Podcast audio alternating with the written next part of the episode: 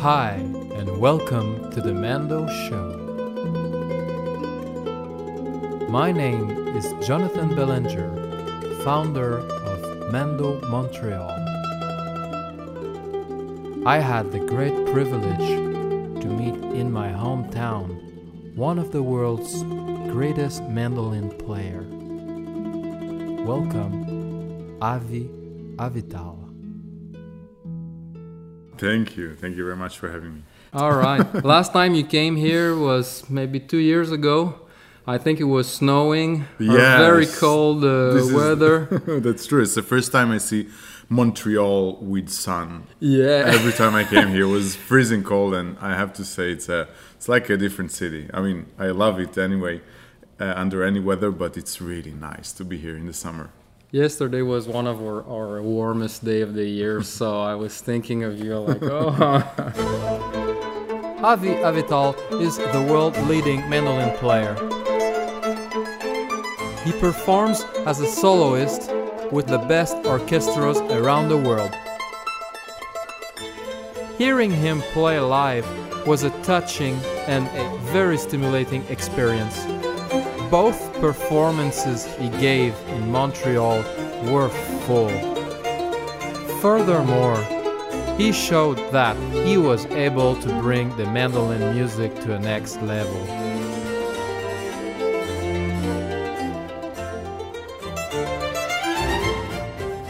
Last time you came, you were, uh, I think, was uh, your CD Between Worlds was uh, going out, and you were at the um, Bach Festival here playing with. Uh, uh, Shalev Ad-El, the yeah, harpsichord player. Yeah, yeah, that was a great show. And uh, I follow your career lately, and uh, I see that uh, it's very active because, uh, like, almost every year you're go you're you're taking out a, a new album, a new thing, going from Bach uh, after you go in, into the world music uh, with Between Worlds, and then you're go going with the Vivaldi music, with the with the um, Baroque ensemble. So I I look at the, the the dates and I'm like, okay, now you're talking about recording, and you you already answered to me. I said, okay, next after Christmas is going to take something new, and uh, that's I would like you to talk to us a little bit about what you are preparing because I, I believe you are working with your brother. Yes, well, that's a common mistake. Okay. Uh, you're talking about Omer Avital. Okay. And the project is named Avital Meets Avital, Yeah. but he's not my brother. Oh, it's not your brother. Okay. we're not uh, we're not uh, blood related as far as our grandparents go, as far as we know. Uh, but the fact that we have the same uh, surname, uh, this is already a hint about what we have in common. Uh, Yeah. we both uh, Israelis. We both grew up in uh, families that immigrated from Morocco to Israel. So my parents were born in Morocco uh, to a Jewish family, it's a Jewish Moroccan uh, um, uh, family, and they immig- they came to Israel in the 60s. That's where I was born. Then in the late 70s, uh, a similar story with Omer Avital. His father is Moroccan, his mother is Yemenite. Um, they also immigrated to Israel with the entire Jewish community of North Africa in the 50s, in the 60s. Um, and we were both growing up uh, to uh, to the same cultural environment, uh, the one that includes a lot of cultures from around the world gathered together, and the immediate contact with our own uh, Moroccan culture, um, the food, the music, uh, the language, a little bit. Was in this case to me and to Omer uh, shared. So when you hear the surname Avital, you already know it's Israeli from Moroccan origins.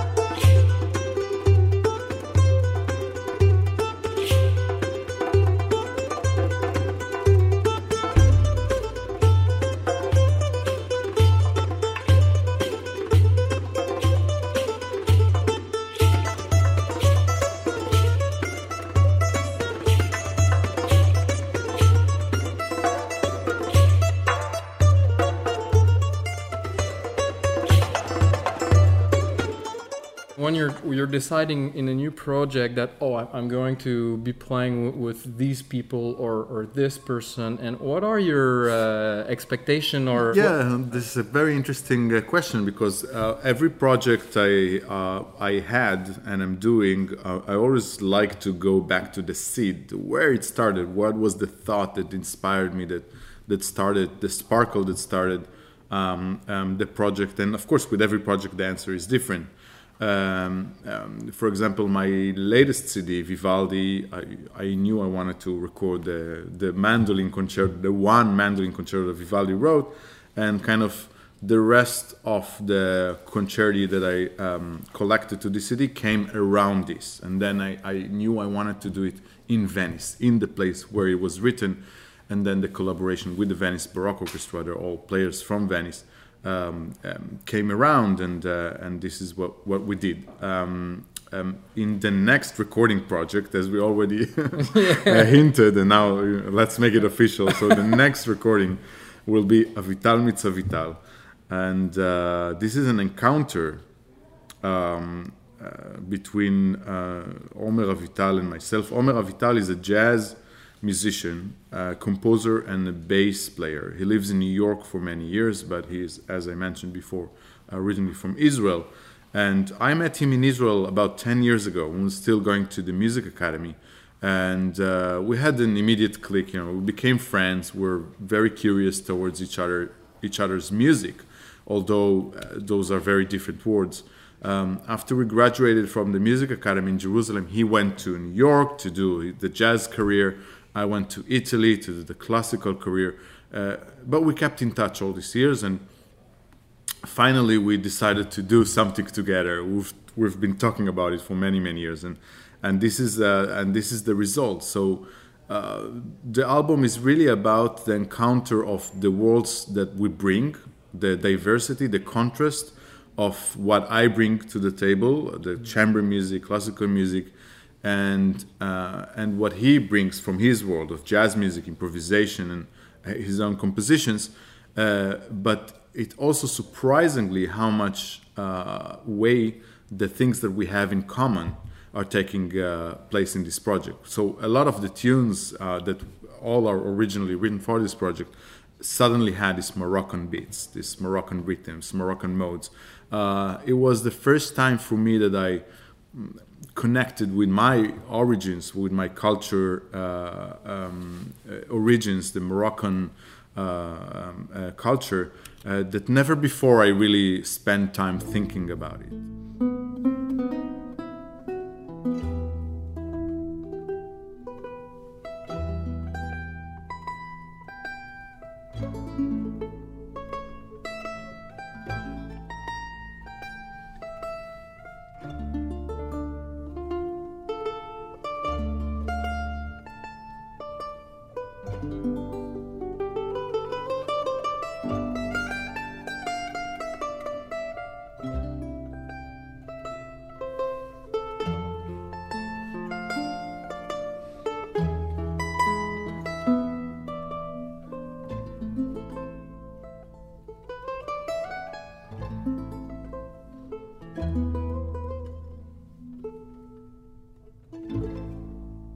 I see that you own also uh, a collection of different mandolins and instruments from the world, like uh, Greek bouzouki or uh, Peruvian charango. I would like to ask you: Do you um, maybe have in mind one day of, of creating music with all these instruments and, and mixing them or using them on your album? It's interesting. Yeah, my my uh, the only instrument other rather than the mandolin that I play and that I record with is the mandola, which is kind of a similar uh, thing. The other uh, more kind of world music uh, instruments, like you mentioned, I I, re- I play them for myself in the room. I enjoy them. I have the bouzouki. I love Greek mu- music, but uh, I would never. I think I would never perform on stage with it. Not in a uh, not in a main main role because uh, uh, it's a whole world. I think there is something about focusing in one on one thing, on one master, one instrument to the extremes of it is something I appreciate. I see other colleagues that do it in other instruments. It's something really that I that I appreciate rather than be a multi instrumentalist, which I do. I play the drums, I play the piano, I play the guitar, all, I play all sort of instruments when I'm home yeah. to my friends, to my son. Uh, but uh, yeah, but I had I started to uh, with Greek music. I really I, I was just coming back from uh, uh, from from Greece and I listened to a lot of live music and I I came back and like my New Year's resolution would be to learn the bouzouki just for oh. fun, just for fun. Um, so I'm finding a teacher now in Berlin and just oh, wow. I want to explore. I was this. living in Greece for three years and I really? get to to play uh, bouzouki baglama. Oh wow! I, I love uh, rebetika music oh, and uh, fantastic. yeah, yeah. It, I think it's great music and and my my um, taste of mixing all these mandolins and and like plucks double string I, it, it really comes mm-hmm. from from my experience there in greece where i get to hear these orchestras and uh, it, was, it was a great experience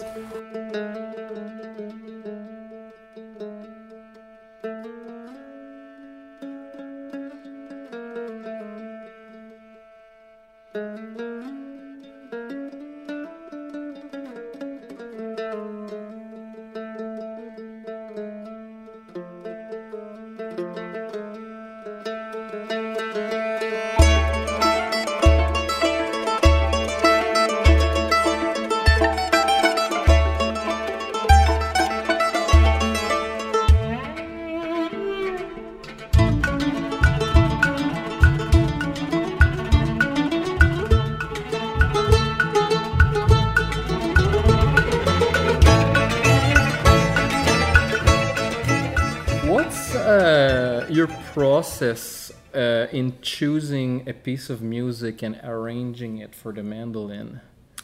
Whenever I, I take a piece of music and arrange it for the mandolin, I ask myself one simple question. And, and the question is what or why should people listen to it played on a mandolin? Um, what uh, added value do I give to the piece uh, when I play it on a mandolin? If I don't have a good answer for this, then I, I don't take it. Um, um, in some of the cases, it's um, it's simply a piece that inspires me that I think I have something to say about, and and in most of the cases, though, um, I believe uh, it's an opportunity for uh, the listener to listen to the piece or to rediscover the piece from a different point of view.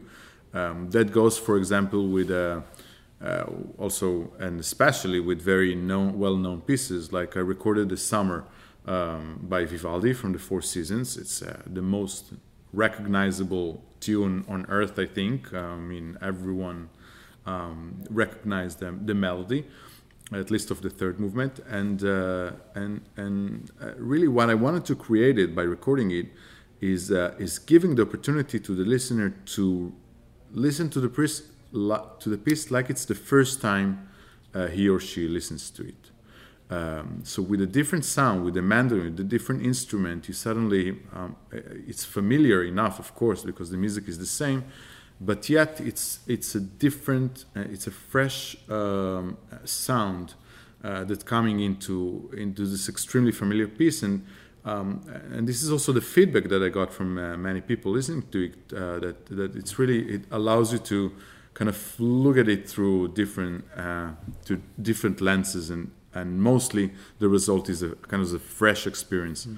um, with a piece being at this point where classical music is being recorded and played and we all know this repertoire and bringing mandolin into this world kind of make it a, like a new uh, refreshing uh, in the future where is it going um, I think it's um, well, it's for me. It's easy to predict when I look at the classical guitar as an example, because when you think of it, a hundred years ago, um, the classical guitar was more or less where the mandolin is right now. Mm. Uh, it was a flamenco instrument in Spain. Uh, you know, wasn't taken very serious in a in a concert hall. It wasn't a concert uh, instrument. You had uh, several, few pieces by Boccherini um, you know, nothing much of a repertoire.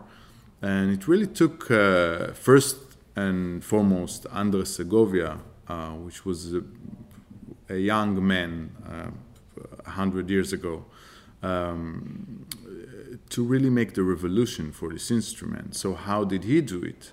Uh, he took the music of Bach. He was the first one to play the Chaconne by Bach on a classical guitar in Carnegie Hall and in other mainstream halls. Uh, he was the first one to open all the doors in all over the world for the classical guitar.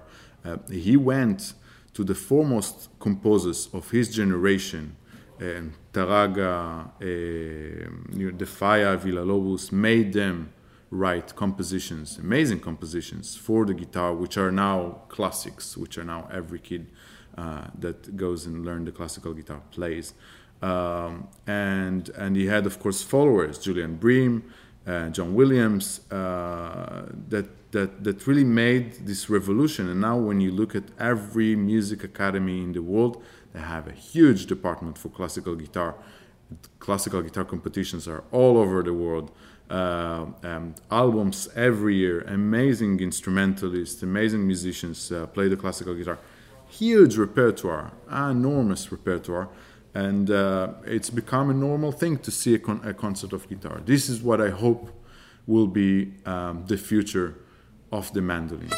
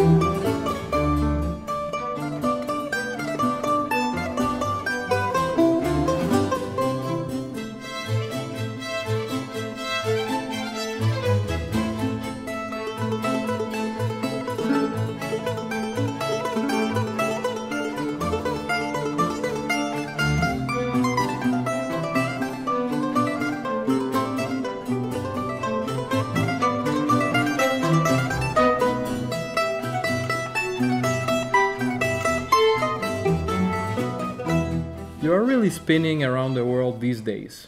What can you really bring from being all over the place at the same time? And this traveling thing, is it something that enriches you or? The answer is absolutely yes, capital letters, true exclamation uh, uh, marks. I think the traveling uh, the world, I mean, there is, a, of course, it's not easy to sit on a plane you know, twice a week. I'm, I feel very privileged that my uh, you know, profession brings me to see many places around the world, not only to see them uh, but really to um, to get familiar with a, with different cultures, with different mentalities, uh, with different way of lives. I feel that with every trip that I do, I put something in my backpack culturally. I put something, um, some kind of an experience, some kind of inspiration, something new that I learned. Uh, I put it in my, you know, my baggage, and I take it to the next place where I go. I take it to the music that I play. I take it to the uh, music now that I occasionally compose uh, or the projects that I do. I feel very lucky, and uh, yeah, here we are in Montreal, yeah. Quebec, and I keep learning about this place and wow.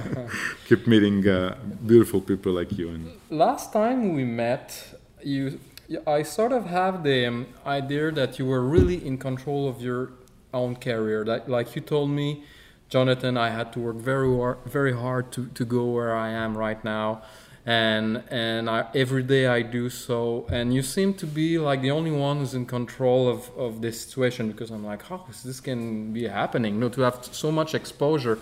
And again, I all like these these last two years, I see these beautiful videos, these mm. production and everything, and I'm like, okay, I'm gonna ask you the question again how do you really do it? Who do you associate with? Or are you just focus on the music and let other people do that? Or how is it functioning? Uh, it ha- it's a combination of all. I think that uh, I'm, I'm very much, because I've been doing it for so many years and I have a very clear vision, usually, of what I want to do and what projects do I want to do uh, this is my drive. I mean, I believe so much in what I do. Uh, uh, it gives me so much uh, drive and power um, to create new uh, opportunities for the audience to uh, listen to the mandolin in, in, baroque, in contemporary music, in world music. Um, I feel there is it's like uh, there's so much more to dig into this instrument and to reveal and to discover and then to present it to the people. So I feel like I'm running all the time and doing things, and uh, and of course a lot of it is is is I, I, get help now from my managers, from my label Deutsche Grammophon, which was it's a huge help. Of course, they um, made uh, the music, the mandolin music, my music, uh, available to people all over the world. They're very supportive. Um, and uh, and they're very open-minded. I have to say, with every project that I that I come with them, no matter how crazy it is and how far it is from what they do normally, um, they accept it and they give me great ideas and they run with me um, on this course. But yes, there is. I feel there is a lot of thought behind everything that I do with my career. With every concert program, I think it through. I want it to be perfect. I want it to be tailor-made for the uh, for the venue, for the occasion, for the country, for the audience. Uh, and so I put a lot of thought in it, and I and I like it. I feel that this is a, um, uh, I mean, this is the only way um, that I can operate, just to be on top of my game all the time.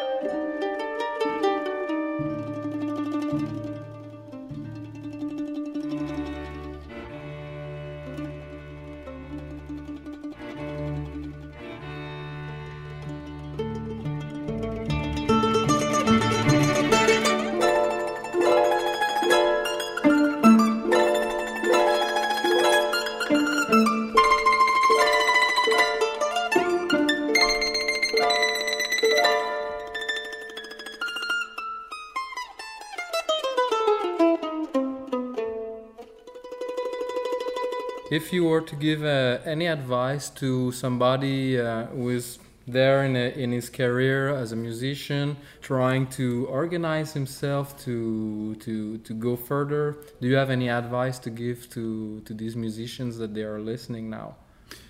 Um, you know, the only advice that is as general as you mentioned uh, is uh, just keep doing what you believe in. It's such a cliche, but it's so true. I'm sorry.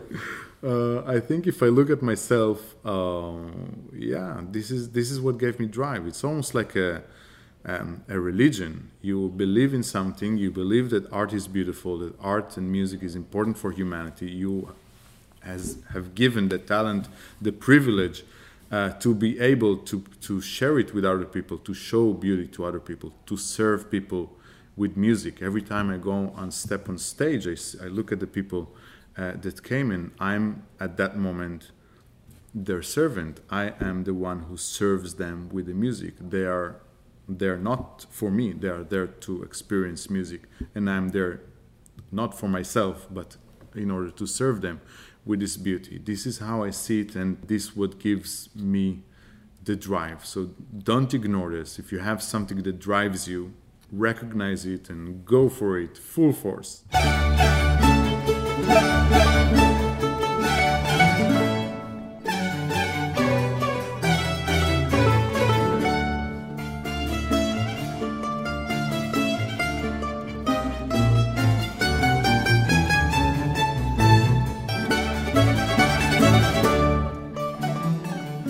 Would like to thank you, Avi, for taking the time doing this with me.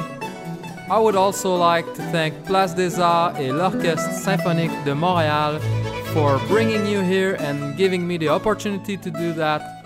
My name is Jonathan Bellinger, and I wish you a very nice day.